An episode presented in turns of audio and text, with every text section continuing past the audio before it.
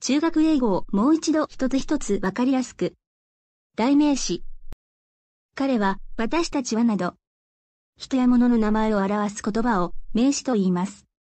代名詞とは、具体的な名詞の代わりに使われる言葉です。文の主語として使われる代名詞、主格。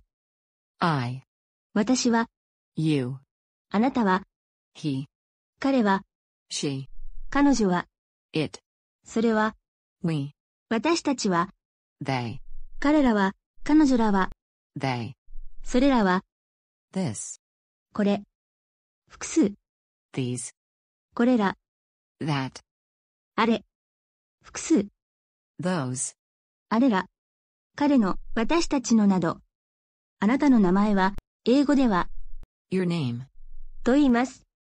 この、 your, 代名詞の、 you, が変化した形です。英語ではこのように代名詞を変化させて、誰々のという意味を表します。代名詞が変化した形、所有格、 my name, 私の名前、 his cat, 彼の猫、 her book, 彼女の本、 your bag, あなたのカバン、 our school, 私たちの学校、 their house, 彼らの、彼女らの家。これらの語は、名詞の前でしか使えないので注意してください。また、これらの語を使うときには、名詞にあやざをつけてはいけません。 this is a my bike.